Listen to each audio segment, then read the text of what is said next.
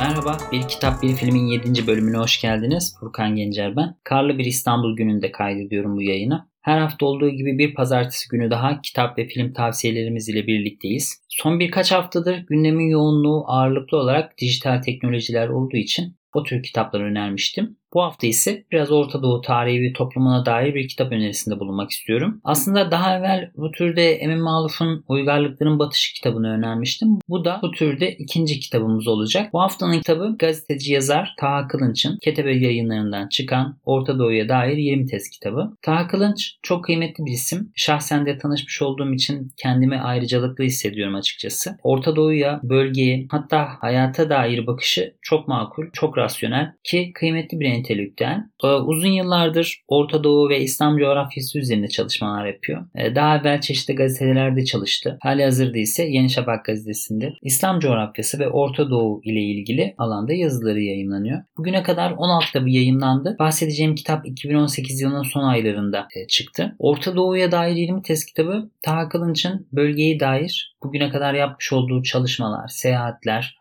ve konferanslar neticesinde İslam coğrafyasına dair kendisine sorduğu soruların bir araya gelmiş hali diyebiliriz. İsminden anlaşılacağı üzere bölgeye dair 20 ayrı tezi var e, yazarın. Bu konuda e, düşünce ve yorumlarını ortaya koyuyor. Ki geçmişte gerçekleşen olaylar ışığında da geleceğe dair tahminlerde bulunuyor. E, tabii ilk kısımlarda önce bir bölgenin önemine binaen peygamberlerin gönderildiği coğrafya diyerek tezine başlıyor ve Orta Doğu'nun stratejik önemine değiniyor. Yine Kudüs'ün tarihsel süreçteki yeri imparatorlukların bölgeye verdiği önemi hatırlatıyor. Bununla birlikte bölgedeki önemli güçlerin varlığını dile getiriyor. Bunlar biliyorsunuz ki Türkiye, İran, Mısır, Suudi Arabistan. E, kitapta da bunu çok güzel e, bir metaforla anlatıyor.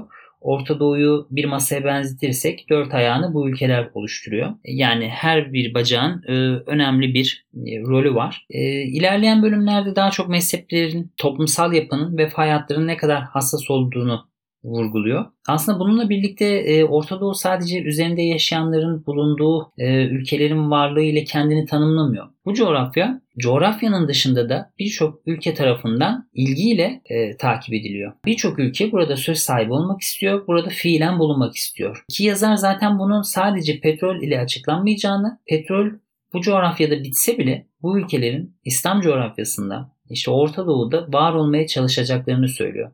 Çünkü dünyanın e, merkezinin bu coğrafya olduğunu anlatıyor. Zaten biz tarihsel sürece baktığımız zaman da bunu görüyoruz. E, kitap e, temel olarak coğrafyada meydana gelen olayların dış güçler tarafından değil de bölgenin kendi iç dinamiklerinden de kaynaklandığını söylüyor. Çünkü diğer türlü bir bakışın kolaycı ve genellemeci bir bakış olduğunu dile getiriyor. E, sade ve anlaşılır bir dille yazılmış, e, okuyucuyu farklı okumalara, e, konulara yönlendiren doyurucu bir eser olmuş. Gerçekten e, bölgeyle ilgili insanın aklına gelen birçok soru cevaplandırılmış. E, ayrıntılı olarak ve detaylı olarak bilmiyorum çok fazla içeriğine 20 tez var. E, ilgililerin okumasını muhakkak tavsiye ederim. Film önerim ise ünlü yönetmen David Lean tarafından yönetilen 1962 yapımı Arabistanlı Lawrence filmi olacak. E, gerçek hayattan uyarlanmış bir yapım. Birinci Dünya Savaşı'nda Arap Yarımadası'nda casusluk faaliyetleri yürüten İngiliz bir subay var. Ya aynı zamanda arkeolog, bilim adamı Thomas Edward Lawrence.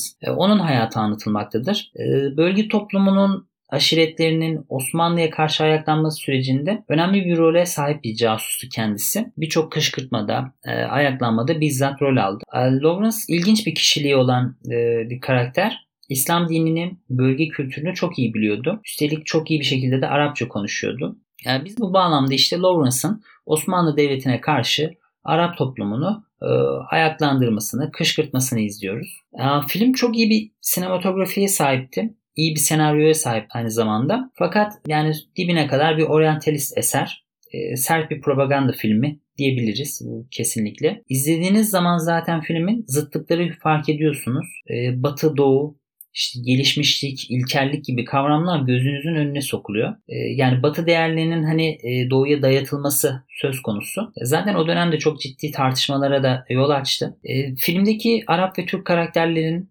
yine aynı şekilde ilkel, acımasız gibi temsillerle gösterilmesi dikkatinizden kaçmayacaktır. Tabii film 1963'te yayınlanmıştı. Akademi ödüllerinde 10 kategoride 7 dalda ödül aldı. Bol ödüllü bir film. E, Amerika'nın çoğu e, listesinde bir numarada zirvededir. E, Türkiye'de de uzun süre yasaklı filmler arasındaydı. 90'larda tekrar film gösterime girdim. Muhakkak izlemenizi tavsiye edebileceğim bir film. Önerdiğim kitapla birlikte filmi de izlediğiniz zaman bölgeye dair aklınızdaki düşüncelere önemli katkılar sağlayacağını düşünüyorum. Bir kitap bir filmin bu haftalık sonuna geldik. Önümüzdeki hafta görüşmek üzere. Sürçülisan ettiysem affola. Bizi Başkanın Podcast Twitter hesabından takip edebilirsiniz. Sağlıklı günler dilerim.